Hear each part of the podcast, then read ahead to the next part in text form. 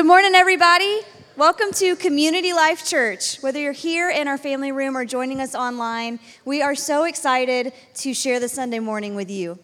My name is Nikki Cruz. I'm the youth director here, and we have such a great service in store for you this morning. We've got a high school senior recognition. We've got a baptism video that's just going to blow you away, and um, we are just so thankful that you have joined us.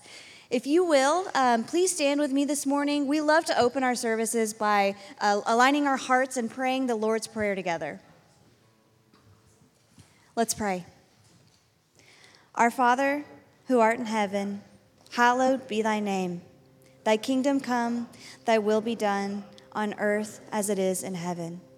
Give us this day our daily bread, and forgive us our trespasses, as we forgive those who trespass against us. And lead us not into temptation, but deliver us from evil. For thine is the kingdom, the power, and the glory forever. Father God, we give this time back to you, Lord, thankful for an opportunity to gather together. God, as we join our hearts, God, we ask that you would just fill us with your presence, Lord, that, that you would surround us with your spirit, Lord, and that we could leave behind the things that we've been carrying with us this week, Lord, the burdens, the struggles, the heartaches. Lord, that we would lay it down at your feet this morning, and instead we could pick up your peace, God, your joy. Lord, that the fruits of your spirit would abound within us this morning. God, we love you and we are grateful for you. Amen. I'm going to invite you for just a moment to take a seat. We're going to just, we want to, before we start worship this morning, we want to show you the amazing baptism video from last weekend. fifty-six people were baptized. Isn't that amazing? So excited about that. So uh, just watch this video before we um, worship.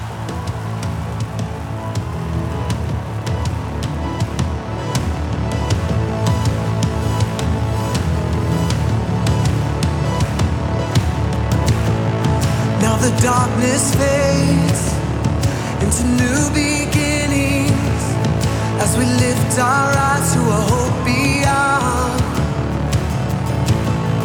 All creation waits with an expectation to declare the reign of the Lord our God. We will not be moved when the earth gives way.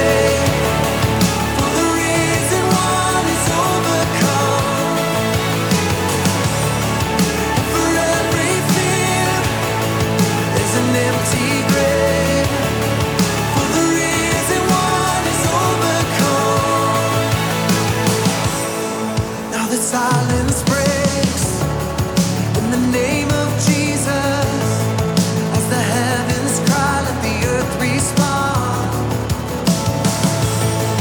All creation shouts with a voice of triumph to declare the reign of the Lord our God. We will not be moved when the earth gives way.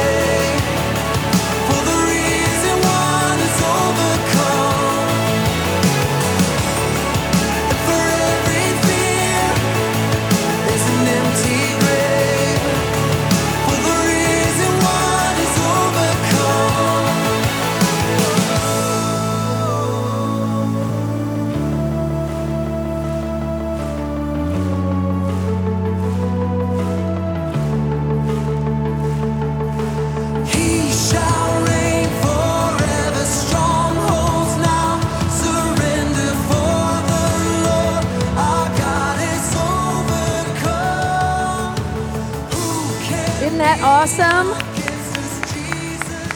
Let's stand now, and we're just going to go to the Lord with our worship. Let's just open up our hearts. That's our prayer today, is that he would just be, he's in us, and that he would just come uh, show up special in this place this morning.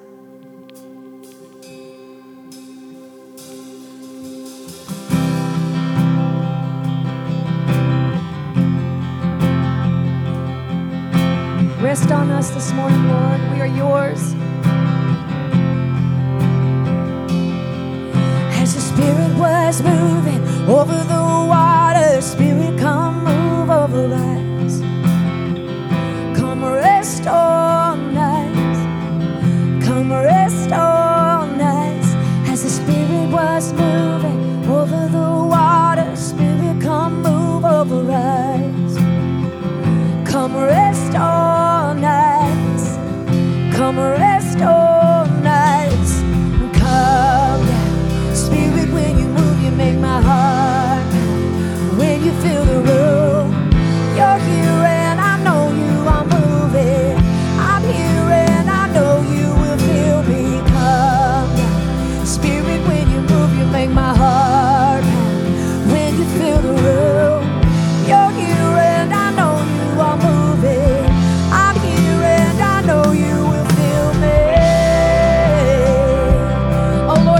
welcome to move in our hearts and our lives this morning. We love you so much, Jesus.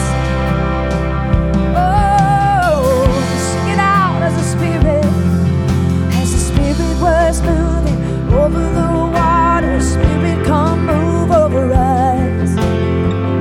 Come rest on us. Come rest on us.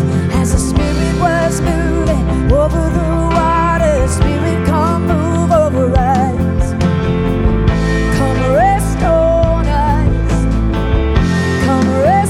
this part, fire and wind, fire and wind, coming to it again. Open up the gates and heaven on in. Come rest on, oh, come rest on. One more time, fire and wind, fire and wind, coming to it again. Open up the gates and heaven on in. Come rest on.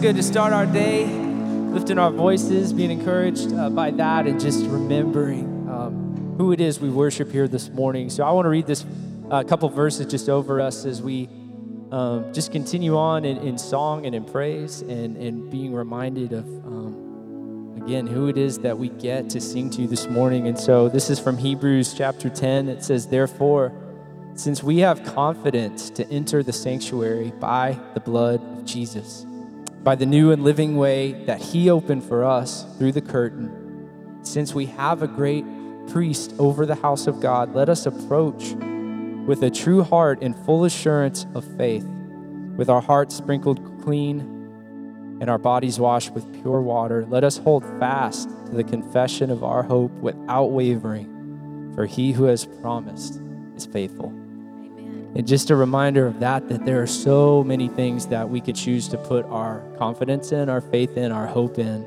um, but they cannot hold it. Um, if it's something of this world, if it's something of ourselves, if it's something even another person, it's just not uh, meant for something as heavy as, as what our lives are um, to the Lord. And so Jesus is worthy of it. Jesus can handle it. Jesus is faithful. Uh, his promises have never failed, not once. And so we're reminded of that this morning, um, that we can build our life in him. We can put our hope in him and our trust in him. So let's worship this morning.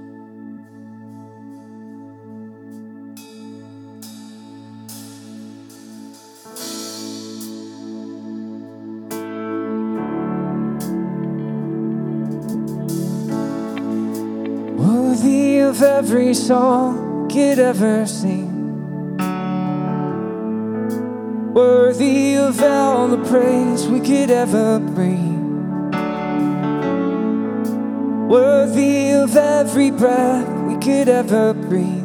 We live for you, we live for you. Jesus, a name above every other name. Jesus, the only one who could ever save, worthy of every breath we could ever breathe. We live for you, oh, we live for you. And holy, there is no one like you, there is none beside you. Open up my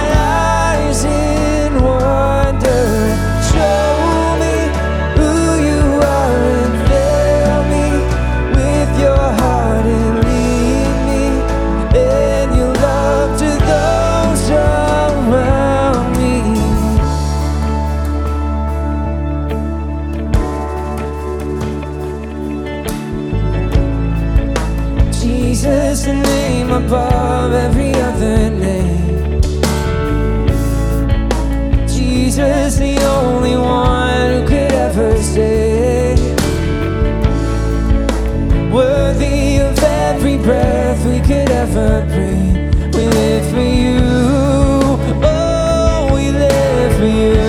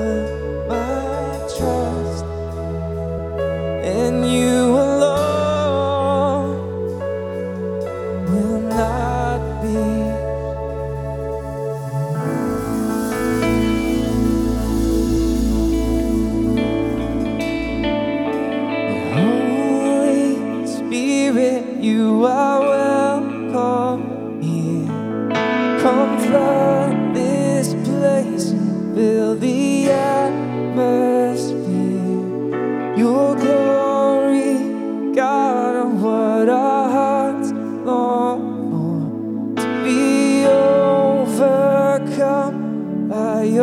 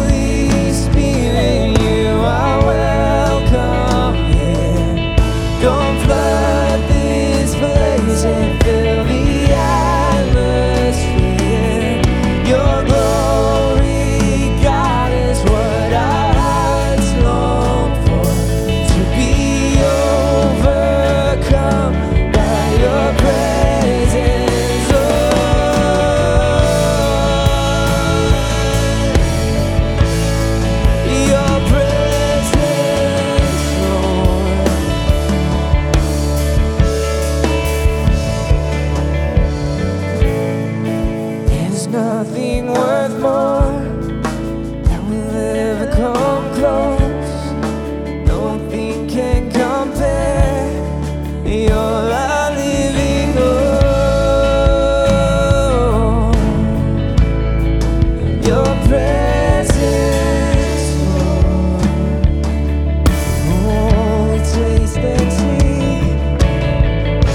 presence, I've tasted and seen of the sweetest of love, where my heart becomes free and my shame is undone.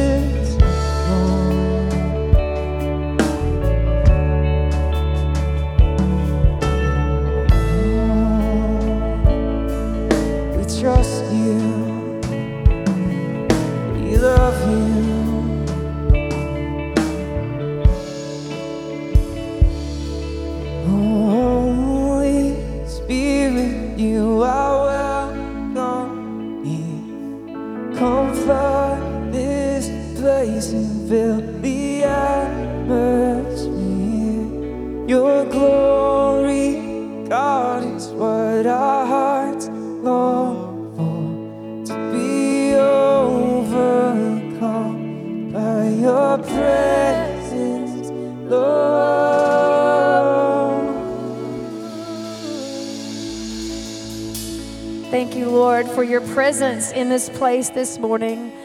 Uh, God, we just open up our hearts to you for everything that you have for us today through the message, that you would just um, open our eyes to see, make us hungry Uh, let there just be a desire for more of you. And we thank you for already moving in this place. We can sense that you're so near um, to each and every one who might be heavy of heart this morning, that your peace would just be up, uh, on us today. Uh, and we just thank you for, for being here and for showing up in us and through us this morning. In Jesus' name we pray. Can everybody say amen? Before you're seated this morning, turn around. Maybe find somebody new that you don't know and then welcome them to church this morning.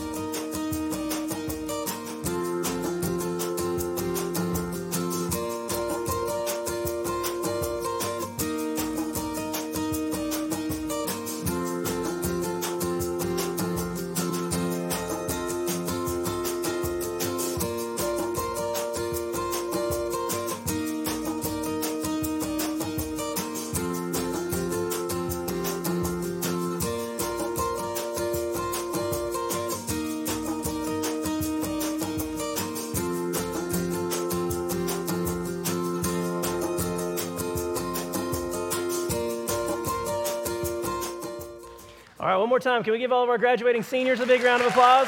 Yay! Uh, we are so excited um, for this class that's coming out. They have all of the promise that God has given them in this world, and you can hear some of them are even here celebrating it along with you. Um, here's the one thing I would say to you parents. Um, if you didn't get your picture in the thing, that's okay. We have a gift for you out at the welcome desk for your graduating senior. It probably consists of ramen noodles, which is like the dietary requirement if you're graduating from high school, right, to make it through the next ten years. So make sure that you go by and do that.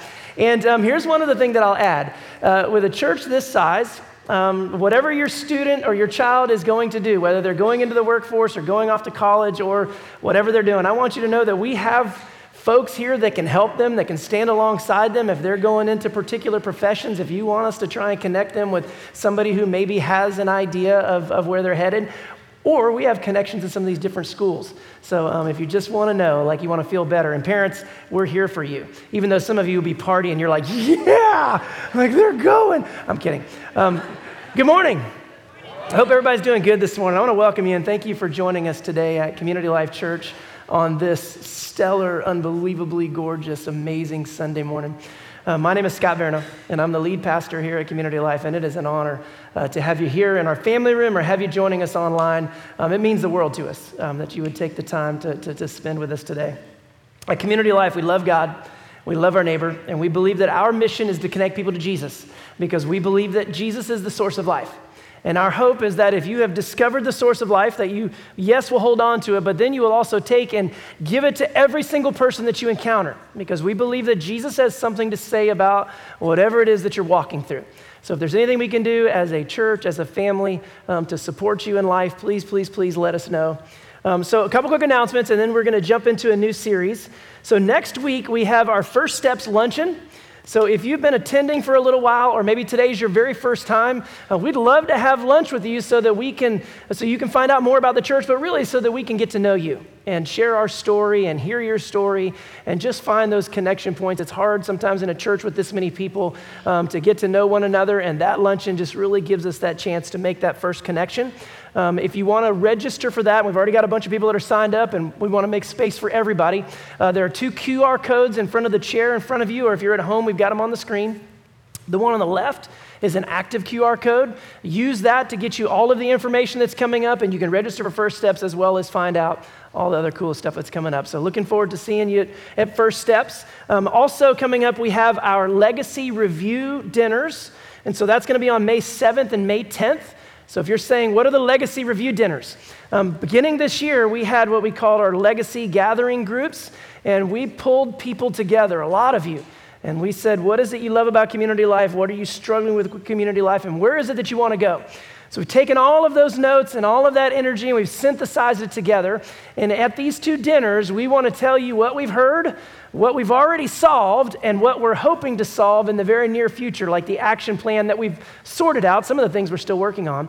But that's really an opportunity for you to know where we're going in the fall and going up into these next couple years. So I want to invite you to those. You do not have to register for them, and you did not have to attend the Legacy meetings. You can just come and hear um, some of the exciting stuff that's going on. So we invite you to attend. We do have children's ministry for all of those nights, and so don't don't let there be any barriers to um, to coming and, and connecting.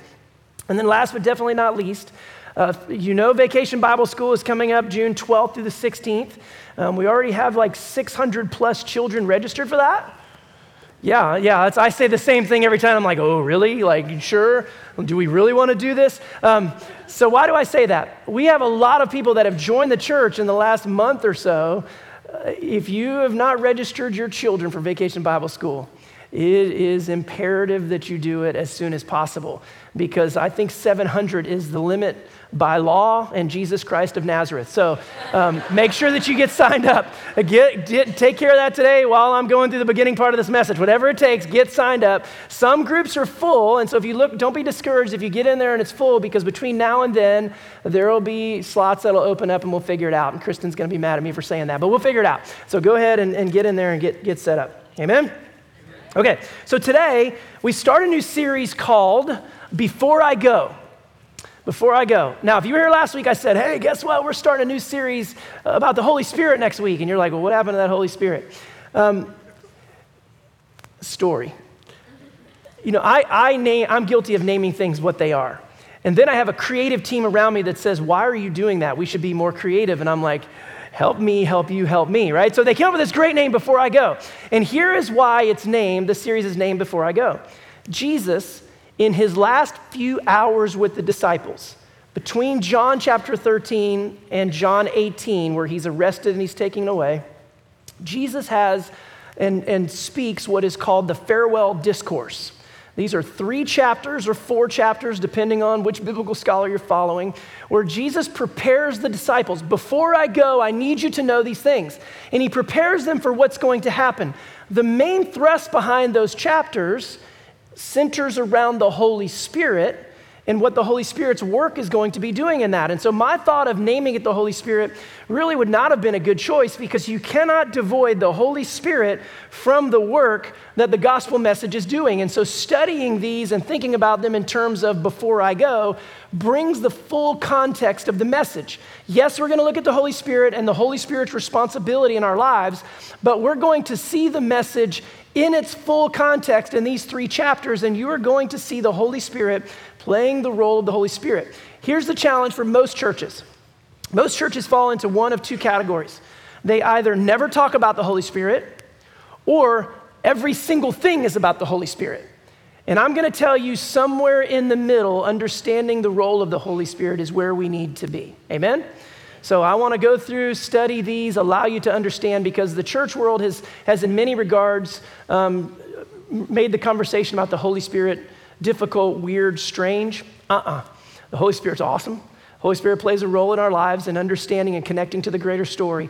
And uh, I love looking at this window and this snapshot of time, because it, the, the urgency isn't lost on us. If you knew that you had three or four hours left to live and you were about to leave the keys of the kingdom in the hands of the disciples, you'd be like, okay, we need to talk. That's the setting by which we're dealing with in this. So the farewell discourse is just that. It's a conversation with the disciples in these last few hours. There are multiple other discourses. Think of the Sermon on the Mount. Think of the conversation Jesus has where he says the kingdom of heaven is like. Um, when he sends the disciples out, all of those are long sections of scripture where Jesus just has a conversation. So today we're going to look at the farewell discourse and specifically dive into chapter fourteen. Now, before I um, unpack this and try and divide it out, I need to go ahead and say this. Um, this message today comes with a little bit of trepidation, because tackling all of John fourteen is a lot. So for all my teachers out there, and I know you have a bunch of them, there are usually those topics that you go into where you're like, let's see how this works out. And you know what you have to teach, but you know how deep you're going to have to go, and you know what you're going to establish. And my fear is I don't want to lose anybody along the way, but these are important things to study. And here's what God reminded me of. It's the Holy Spirit's responsibility to untangle this mess for you. So whatever words I use, God's going to make it work. Amen? So I need to just get over myself, preach the scripture, and we're all going to get there at some point. So that that's the hope. I'll, I'll deal I'll deal with my own anxiety and my own ego, and um, it'll all be fine. John chapter fourteen. We're going to look at it in three parts, and um, I hope that this will make sense so that you can put it all together. The first part is this: Jesus letting the disciples know that he's leaving, but it's for their good. So that's going to be the first section. That's part one. I'm leaving, but this is going to work out for you. So just hold on to that. That's part one. The second part, there's more work to be done after I'm gone. So after I'm gone, that's where you get the beginning of the understanding of the Holy Spirit. And then part three, to me, is where you get to see the Holy Spirit bringing it all together. Jesus just reiterates the point, brings it all back together. And in essence, he takes part one and part two and jams them together and tells them to make sense. And he almost says, if you don't get it, don't worry, the Holy Spirit's going to work it out for you. Just like what I did a second ago. That's kind of what Jesus says to the disciples. All right, so, so we're going to start off by looking at part one. And um, in order to understand the context for part one, you have to remember chapter thirteen. So some of you are like, Scott, I don't even I have no idea. John chapter thirteen is the Last Supper. So for those of you who were here on Maundy Thursday, we had a table set up here. We went through the entire Seder meal. And there were things that happened in the Last Supper that happened in chapter thirteen. Jesus washes the feet of the disciples. Um, it's during that meal that he lets some of the disciples know that Judas is going to betray him. Judas gets up and he leaves. It's during that dinner that he also tells them that Peter is going to, to deny him three times. And he also lets them know that he's going to the Father and he is going to be leaving. So when we get to the beginning of chapter fourteen, they're a hot mess. The train is coming off the tracks. They're frustrated. They're lost. They're almost, in a sense, hopeless, because this Jesus that's been a rock star all of these years along the way seems like everything's falling apart and it's not making any sense to them. That's the context by which we step into the beginning of this discourse that we're going to be sharing. Now, Here's, here's what I want to do so that maybe you can hold it better. How is part one best made sense? Do you remember before we had iPads and things in cars, you remember what it was like to travel and not have technology? Oh, you guys remember, right? Like, I'm a Gen Xer, so I think my generation is the last generation that didn't have movies while we're driving. We had to play games with clouds or get in trouble. And I never got in trouble. My parents were awesome. They were always make sure that things were well. But you guys remember what that was like. So imagine the pain and suffering of trying to bring your children along in the journey. Like, things are terrible right now, but when we get to the place that we're going, they're going to be awesome. Okay, so, so think about that. This is part one. Things are rough. They're hard. You know, take heart. I know this is terrible. I believe you can make it. I remember one time in our truck or our car, we were heading to Oklahoma, which is a thirteen-hour drive. We took a flat-screen T V and stuck it between two seats and plugged it in and hooked up Nate's Nintendo sixty-four at the time. Never heard him one time. I don't know what it was. It may have ruined him for life, but that's what we did. I, that's a squirrel. Um, I know it's rough right now, but where we're going is going to be awesome. So, so think about that. So what I'm going to do for part one is I'm going to start you off with the first verse and then the last verse, and then we're going to talk about the theology and how Jesus builds the bridge to connect those two thoughts. And so in part one, I'm leaving, but it's for your good. Um, Jesus, remember all of the bad things that have happened. In verse one, he says, do not let your hearts be troubled. So he recognizes the fear, he recognizes their brokenness. He says, believe in God, believe also in me. So the very first statement is, I recognize that this is a bad time, this is a hard time for you, but you can trust me in this. You know the Father, you know me, you know the connection that I have with the Father. You can believe that something better is coming. Now let me read for you verse twelve. Verse twelve says this, very truly I tell you, the one who believes in me will also do the works that I do, and in fact, will do greater works than these, because I'm going to the Father. And so basically he says, guys, I know things are hard right now, but trust me. There's coming a time in the future where you will experience something that you couldn't even possibly imagine. You're going to do greater works than even what you've seen in me. And that word greater doesn't mean that you're going to be more powerful than I am. It just means that the words, the works will be more, it's hard to be more powerful than, than reconnecting our hearts back to God and raising people from the dead, right? Like that's pretty up there as far as powerful things. We're going to be expansive.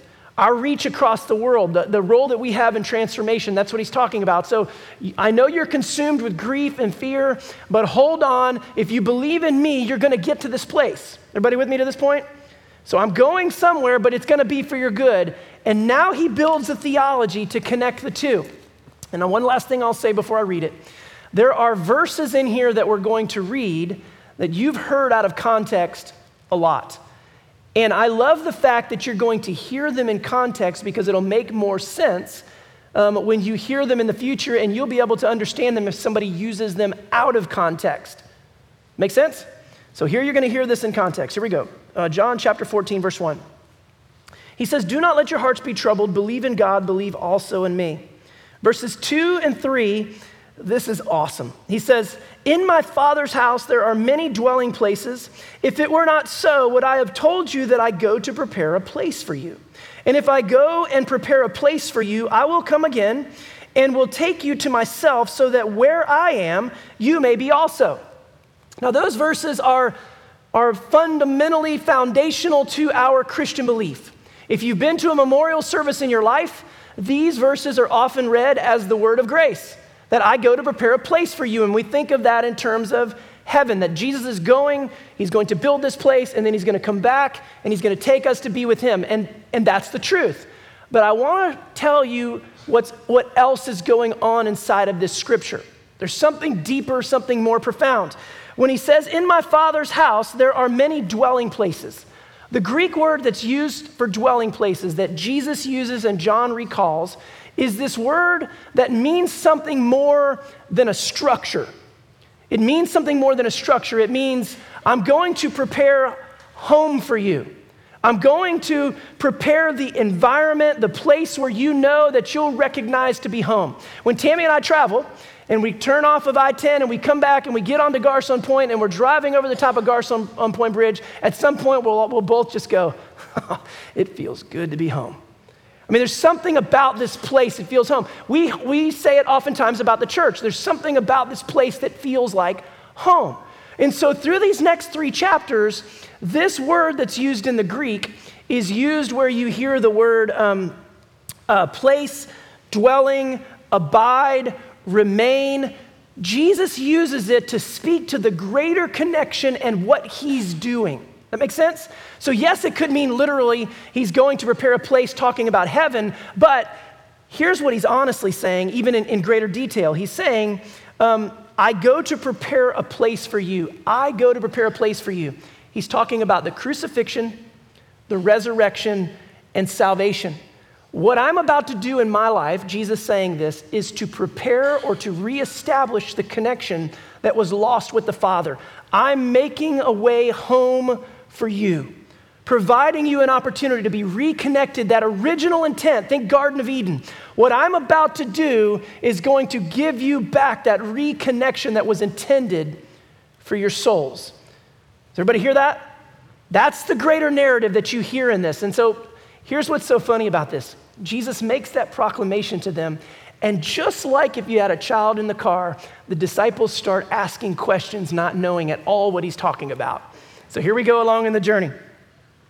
Verse four, he says, and you know the way to the place to where I'm going. And Thomas said to him, and we all have this child, um, if you've got children, multiple children, whatever, you know there's this one that's going to do this. Lord, we do not know where you're going, and how can we get there? Like, what's the way? So there's the child that's like, how much longer? I, they're just going to let you know. Jesus says, if you, you know the way to get there. He says, I, I, I promise you, I do not know the way. Here's a verse that you've heard multiple times out of context. Verse six, Jesus said to him, I am the way and the truth and the life. No one comes to the Father except through me. And so in context, talking to the disciples, he's saying, guys, I, I'll show you the way. The truth, I'll, I'll entangle all of the lies and all of the deceit and all of the things that trouble you so much. And I'm the life. If you want to know life, I'm the one. And if you want to get to the Father, I'm your connecting point. For God so loved the world that he gave his only begotten son. There is a revealing of the Father in the Son. Here, here's a, a little thought on theology. Didn't mention this to, that, to the nine o'clock service, but just a little thought. When God gave the Israelites the Ten Commandments and said, live into these, he wasn't trying to choose the Israelites exclusive of the rest of the world. He wanted the Israelites to live into those commandments so that when the world looked at the Israelites, they would see a representation of God.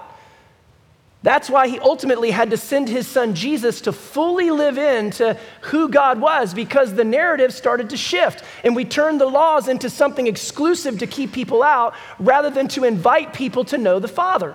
And so here Jesus is, is giving us this different understanding. If you want to know the Father, look at me and I will show you the way. I'll untangle the truth. I will also give you life. And so you see that, that scripture in the context that's there. And then verse seven, he says, if you know me, you will know my Father also. From now on, you do know him and have seen him. And then here's the other child, one of the other disciples, Philip, verse eight. Philip said to him, Lord, show us the Father and we'll be satisfied. I hear it. You're using a lot of words. Just, just show us the Father. I love that. Like, just very matter of fact. Once again, you can tell that they don't fully understand what's unfolding. But Jesus continues to build the theology so that they can understand. He's trying to move them from brokenness and grief and fear to understanding the greater things. He says, show us and we'll be satisfied. And Jesus said to him, have I been with you all this time, Philip, and still you do not know me? Whoever has seen me has seen the Father. How can you say, show us the Father? Do you not believe that I am in the Father and the Father is in me? The words that I say to you, I do not speak on my own, but the Father who dwells in me does his works. And so here's the theology that Jesus is building. He's establishing the connection between the Son and the Father. That if you want to know the Father, if you want to be connected to the Father, that I'm the representation. Look at me and you'll be able to understand. In the flesh, in understanding, study me. If you want to have answers for the questions, Jesus, Jesus, Jesus, understand his life, read the parables, read the things that he had to say, and that's how you'll get to get to the Father. Check out verse eleven. He says, believe me that I am in the Father and the Father is in me, but if you do not, then believe me because of the works themselves. And so he says, Philip, listen. You can trust and know that what I say is true. You ever had these conversations with, with somebody else? You can trust me. He says, but if you don't, l- look at what's taking place around you. Look at the sum total of the evidence and believe based on that and know that what I'm saying is true, that maybe you can believe based on um, the evidences and what you see happening. And then we get to our verse that we started with, verse twelve. He says, very truly, I tell you, the one who believes in me will also do the works that I do, and in fact, will do greater works than these because I am going to the Father. So he builds a theological bridge from being in grief, being in fear, to getting to the place to where we can understand the greater things that we're supposed to be a part of. Now let me read thirteen, fourteen, explain them, and then I'll recap and we'll put part one to bed. thirteen and fourteen. He says, I will do whatever you ask in my name so that the Father may be glorified in the Son. If in my name you ask me for anything, I will do it. And let me tell you, the church world has messed this up. Name it and claim it. Lamborghini, Lamborghini, Lamborghini, poof, right? Like, like we're just hoping for things. If, if you, if you call it in Jesus' name, it's gonna happen. Well, now I don't believe in God. That's what he said. It didn't happen, so we just write God off. Let me give you a natural thought. If I show up at your house in the middle of the night wearing all black and a ski mask, and I come in and I say to you, Santa Rosa County Sheriff's Office sent me here to take all your gold. I'm here in the name of the Santa Rosa County Sheriff's Department. You're gonna say to me, you got the count of three to get out of my house, right? So here's, here's the deal. You're not even gonna give me the count of three. Steve, take it easy now. Um, Here's the deal. To, to do something in the name of is to do something as an extension of.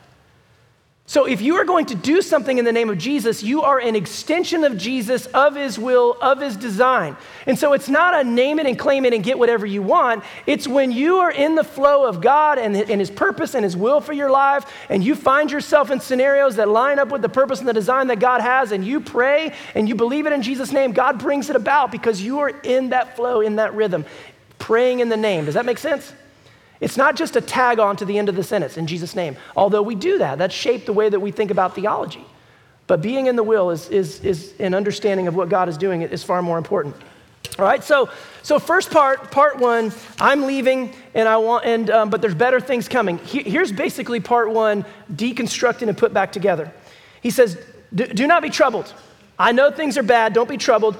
I'm leaving, I'm going to prepare a place for you, home. I'm going to reestablish the connection that was lost through the brokenness, crucifixion, resurrection. Thomas says, wait, where, where are you going? Show us the way.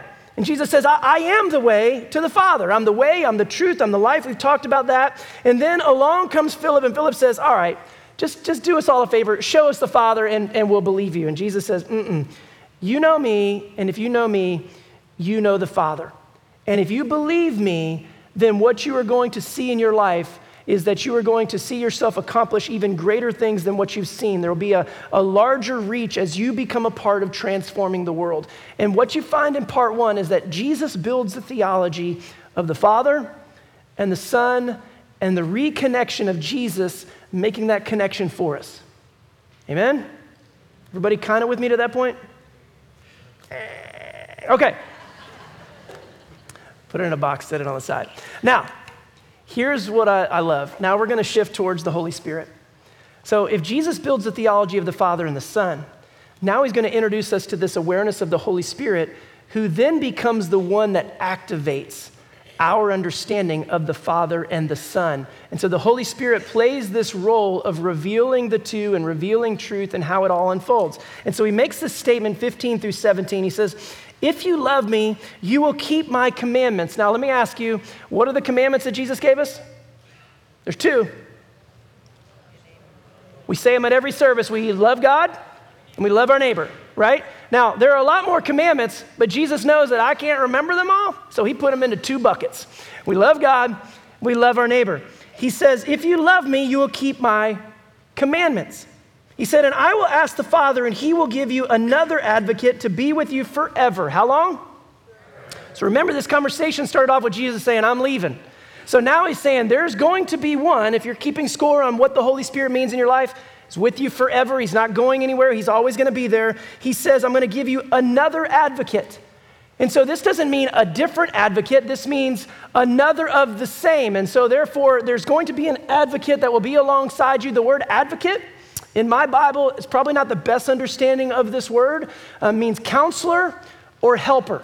So I'm going to pray to the Father, and the Father's going to give you a counselor. He's going to give you a helper that's going to be with you forever. That's going to be standing alongside you, helping you, um, and going to be present to you for all times. There's more information coming. Verse seventeen, he says, this is the Spirit of truth. So imagine if we were honestly aware of the Holy Spirit in our life. When we are facing challenges and difficulties, did you know that you have a, if, if you're a believer, you have the Spirit of God living inside of you that can help you to discern truth? But some of you may not know that. I'm telling you, start tapping into that understanding and that awareness of the Spirit of God that's inside you. This, this is the Spirit of truth. So to reveal, to, to connect, to help us to understand. And then these next verses, they get a little bit confusing, but the bigger point is strong. He says, whom the world cannot receive because it neither sees him nor knows him. You know him because he abides with you, and abide is that another version of that home, and he will be in you. So here's the deal. You, you know the Holy Spirit. As much as I'm kind of introducing this topic to you, disciples, you're going to know the Holy Spirit because you will feel at home. It's not going to be something that's odd or foreign or strange, but he is going to be somebody that is inside of you. So he establishes this thought in verses fifteen through seventeen, where he brings in this awareness of the Holy Spirit. Now we go into the detail of, of how this is going to unfold going forward. Verse eighteen, he says, I'll not leave you orphaned. I'm coming to you. In a little while, the world will no longer see me, but you will see me because I live, you also will live. And it's it's as if Jesus is preparing them for what's going to unfold after the resurrection and with the Holy Spirit showing up. On verse twenty, on that day you will know, and I love this verse, you will know that I am in the Father and you are in me and I in you. Do you see the shift? No longer is it the Father is in me and I am in the Father. Now he has included us In that conversation, I've gone to make a home for you. I've reestablished the link. And so when you discover this in your life, then we will all be together. There's a connection. There's a community. There's awareness of, of our faith that is brought, is brought onto line by Jesus. Verse twenty-one, he says, "They who have my commandments and keep them are those who love me, and those who love me will be loved by my Father, and I will love them." And here's, here's the point to all this. "And reveal myself to them." So you may, the question's about to come up. Thaddeus is about to ask us a question. But what Jesus says is, is those who keep my commandments, I'm going to reveal myself to them.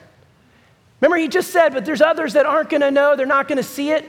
He's like, they're not gonna be aware, they're not gonna feel at home, they're not gonna be aware of the Holy Spirit and the power that's in there. But, but those who live into my commandments, those who love, those who do those things, I will reveal myself. And so there's a little truth inside this message that says, if you want to know the heart of God, if you want to know God's heart better, live into the commandments of loving God, loving your neighbor, and you'll start to discover the heart of God, not just for yourself, but for others. This is actuating that calling. There's more work to be done.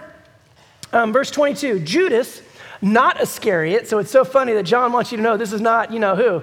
Um, Judas, uh, not Iscariot, is also known as Thaddeus, one of the other disciples, said to him, "Lord, how is it that you will reveal yourself to us and not to the world?"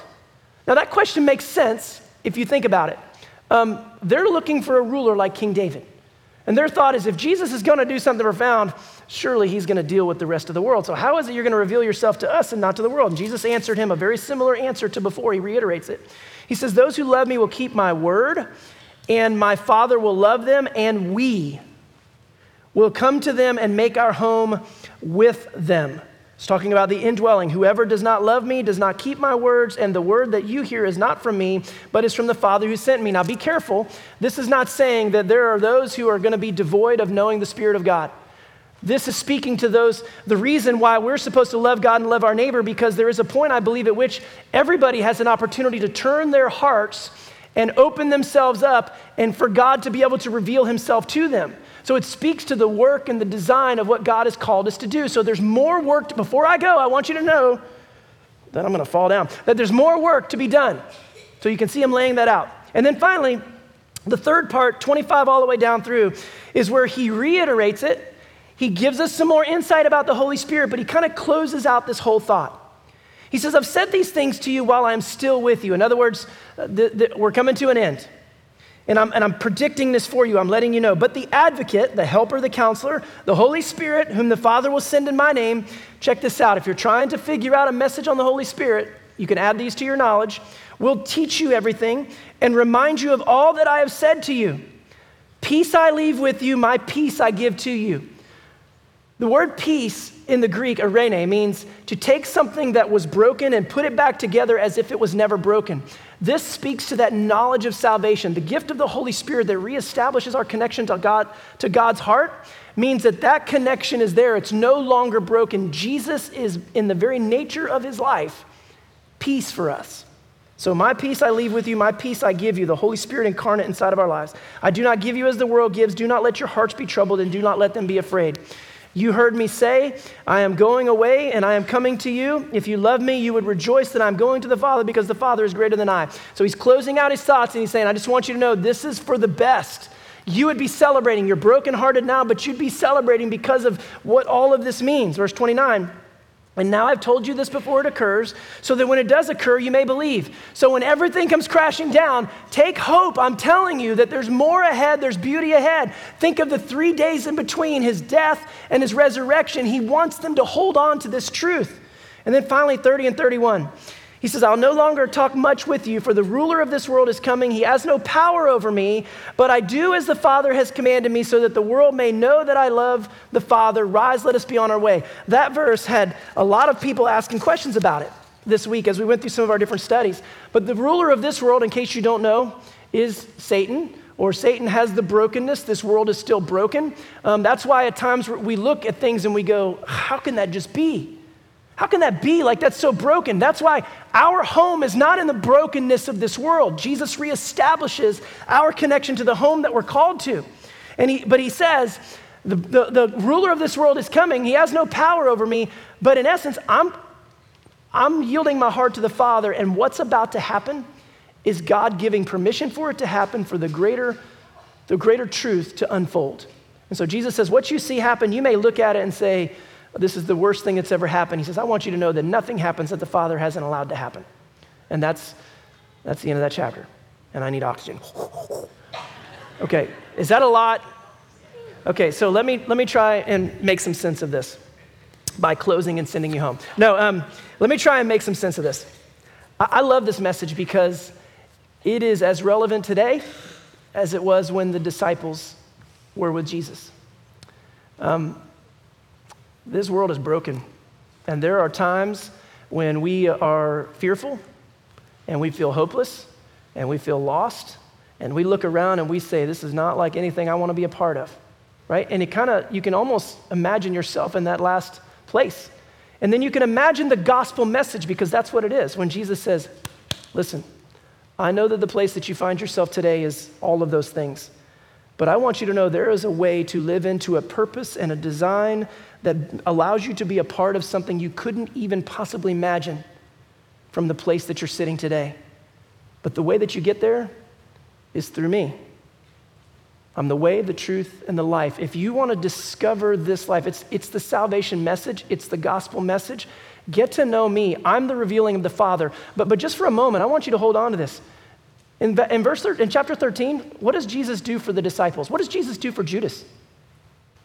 He washes his feet. Now, he's calling us to live into this world, to understand this pattern, to get to do greater things. He's calling us to be a part of, of, of watching him, how he lives, how he processes in this world, how he loved God and how he loved his neighbor. He's the example. He's the one that we look at, that we focus. And here's what I want you to know today. If you're in that spot and life is irreparably broken, I want you to know that Jesus made a way for you to discover home, for you to discover the lover of your soul that will allow you to connect in a way that isn't just life after this life, but allows you to experience life here and now.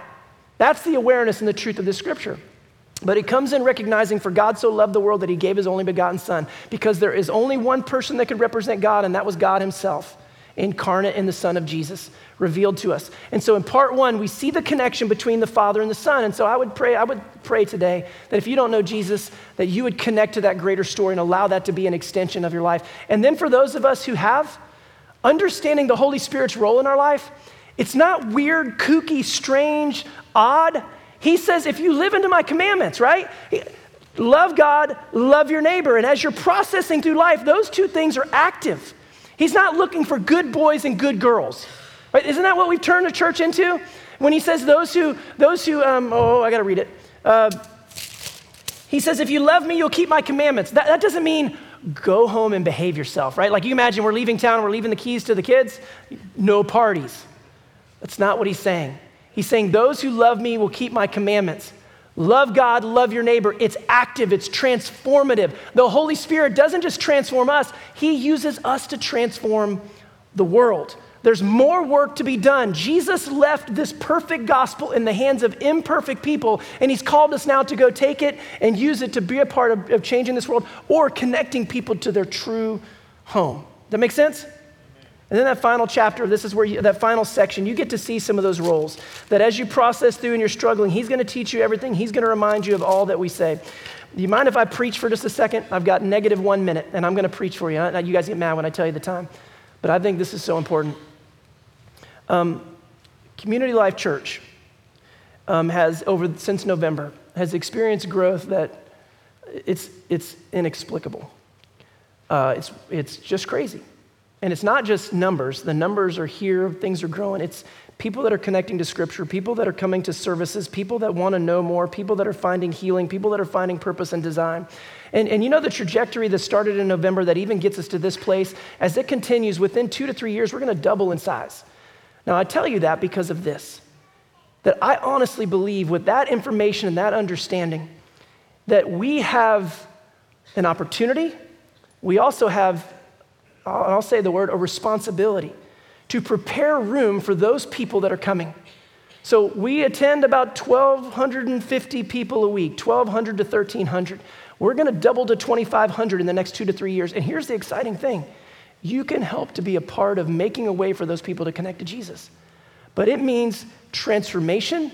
It means studying. It means preparing. It means attending, giving, um, serving. It means um, grouping. It means all of those things being active in your life so that you can be a part of God's growing kingdom here on this earth so that people can discover the greatest purpose they ever had. You, you know, some of you, the life that you're living, you wouldn't have imagined until you connected and you discovered Jesus. There are people in this world that will be the next evangelist. There's people in this world that will discover things inside of the medical world. There are people in this world that will have the greatest purpose and design, and, and, and we have an opportunity to reach them and a responsibility to prepare the way for them to discover.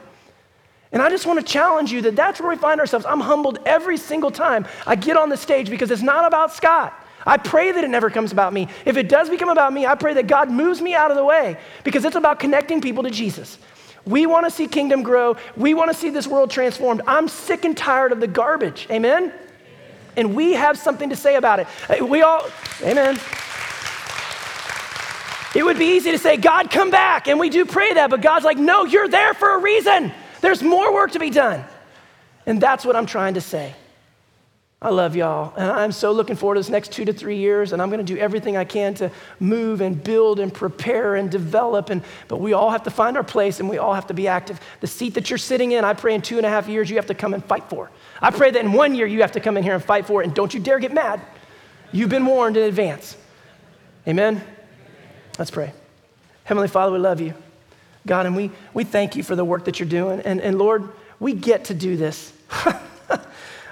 We get to be a part of the greatest story ever. Lord, loving people, caring for people, connecting them to the lover of their soul. And God, I pray that, that we honor you in the work that you've called us to do. Help us, Lord. In our own brokenness, in our own egos, and all of the things that we bring to the table, God, help us to live into this transformation so that we can connect people to your Son. I pray for all of those that would open up their hearts today for the very first time, that God, they would experience true life. And that, God, they would be able to move from fear and anxiety and brokenness to a place of purpose and design and wholeness, peace. And for those of us that are in that place, oh, God, purpose us. Put us in the spot. Help us to find the location that we can best use what you've given us. God, we love you. We trust you. And it's in Jesus' name we pray. Amen. I'd like to invite you, if you will, to stand with me. And Kyle's gonna lead us in this final song. I know Tammy is, I don't have my glasses on. Tammy is gonna be here somewhere to pray, and I'm gonna be on the other side. And um, if there's something we can pray with you about, boy, we'd be so honored to do that.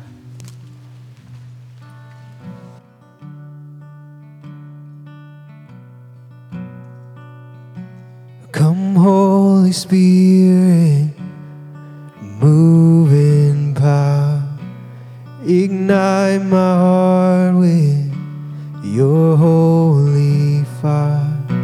Show me the Father, show me the Son. Revive my soul again, O Spirit, come. Oh, all my hope is found in the hands of Christ, my so may my life be found in the hands of Christ, my King. Oh, come, Holy Spirit, fill me up till I am carried by your rising flood. Show me the Father, show me the Son. Revive my soul again, O Spirit, come. Oh, all my hope is found in the hands of Christ, my King. So may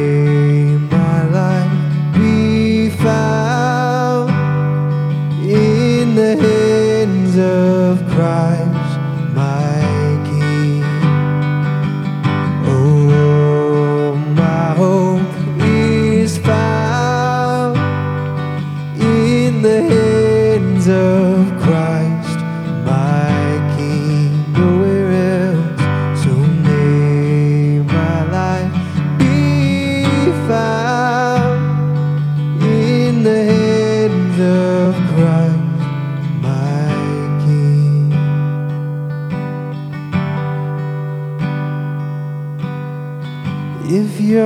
not here, I don't wanna be. I won't be moved unless you move. I want you more than the air I breathe. I need you, yes, I need you. If you're not here, I don't wanna be. I won't be moved unless you move. I want you more than the air I breathe. I need you, yes, I need you. If you're not here, I don't wanna be.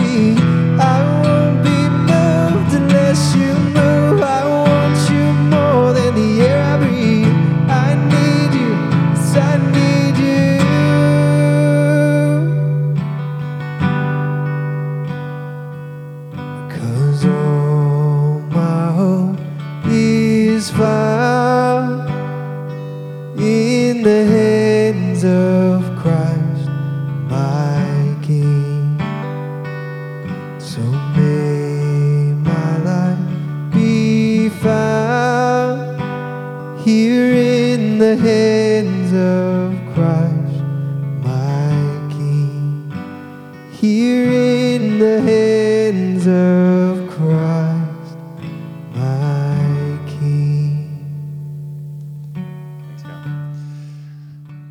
Thank you. Thank you so much. Not just for being here, for worshiping with us, for being a part of this community, but for the decisions, for the life change that you're making happen right here in our community. I tell you what, when I came in the office on Monday, after the experience that we had on Sunday night with so many baptisms, so much excitement, so many of you coming out to support and love and encourage one another, my heart was full. So thank you for being that, that driving force, that encouragement, God, that just... that brings so much joy and love to the staff and the volunteers, to the family, to each other. So thank you, thank you, thank you for, for doing that and for being that in our community. I love it when Scott gets fired up about where we're going in the future and how God is blessing us and continuing to grow and make an impact in this community, in this world. It's it's such an honor, and it's it's almost unfathomable that God would use uh, humble servants like us to do uh, what he's called us to do to make change. So thank you for that. Thank you for that. If you're new here, if you're looking at ways to get connected, we'd love to meet you in the Next Steps room. Sign up for uh, for First Steps. Uh, we'd love to connect for you that way. And if you're just looking for another way to grow and get uh, get further plugged in,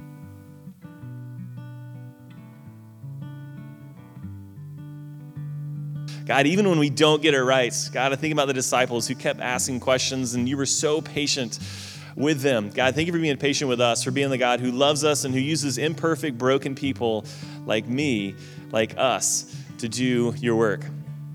God, you, you call us each to rise up and to go from this place, as we read in the, the last verse of the chapter.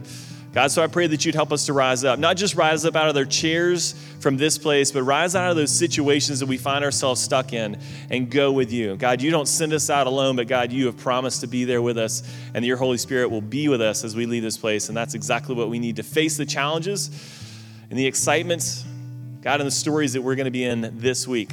So we love you, and we thank you. And it's in Jesus' name we pray, and all God's people said, amen. We love you all. Have a wonderful week.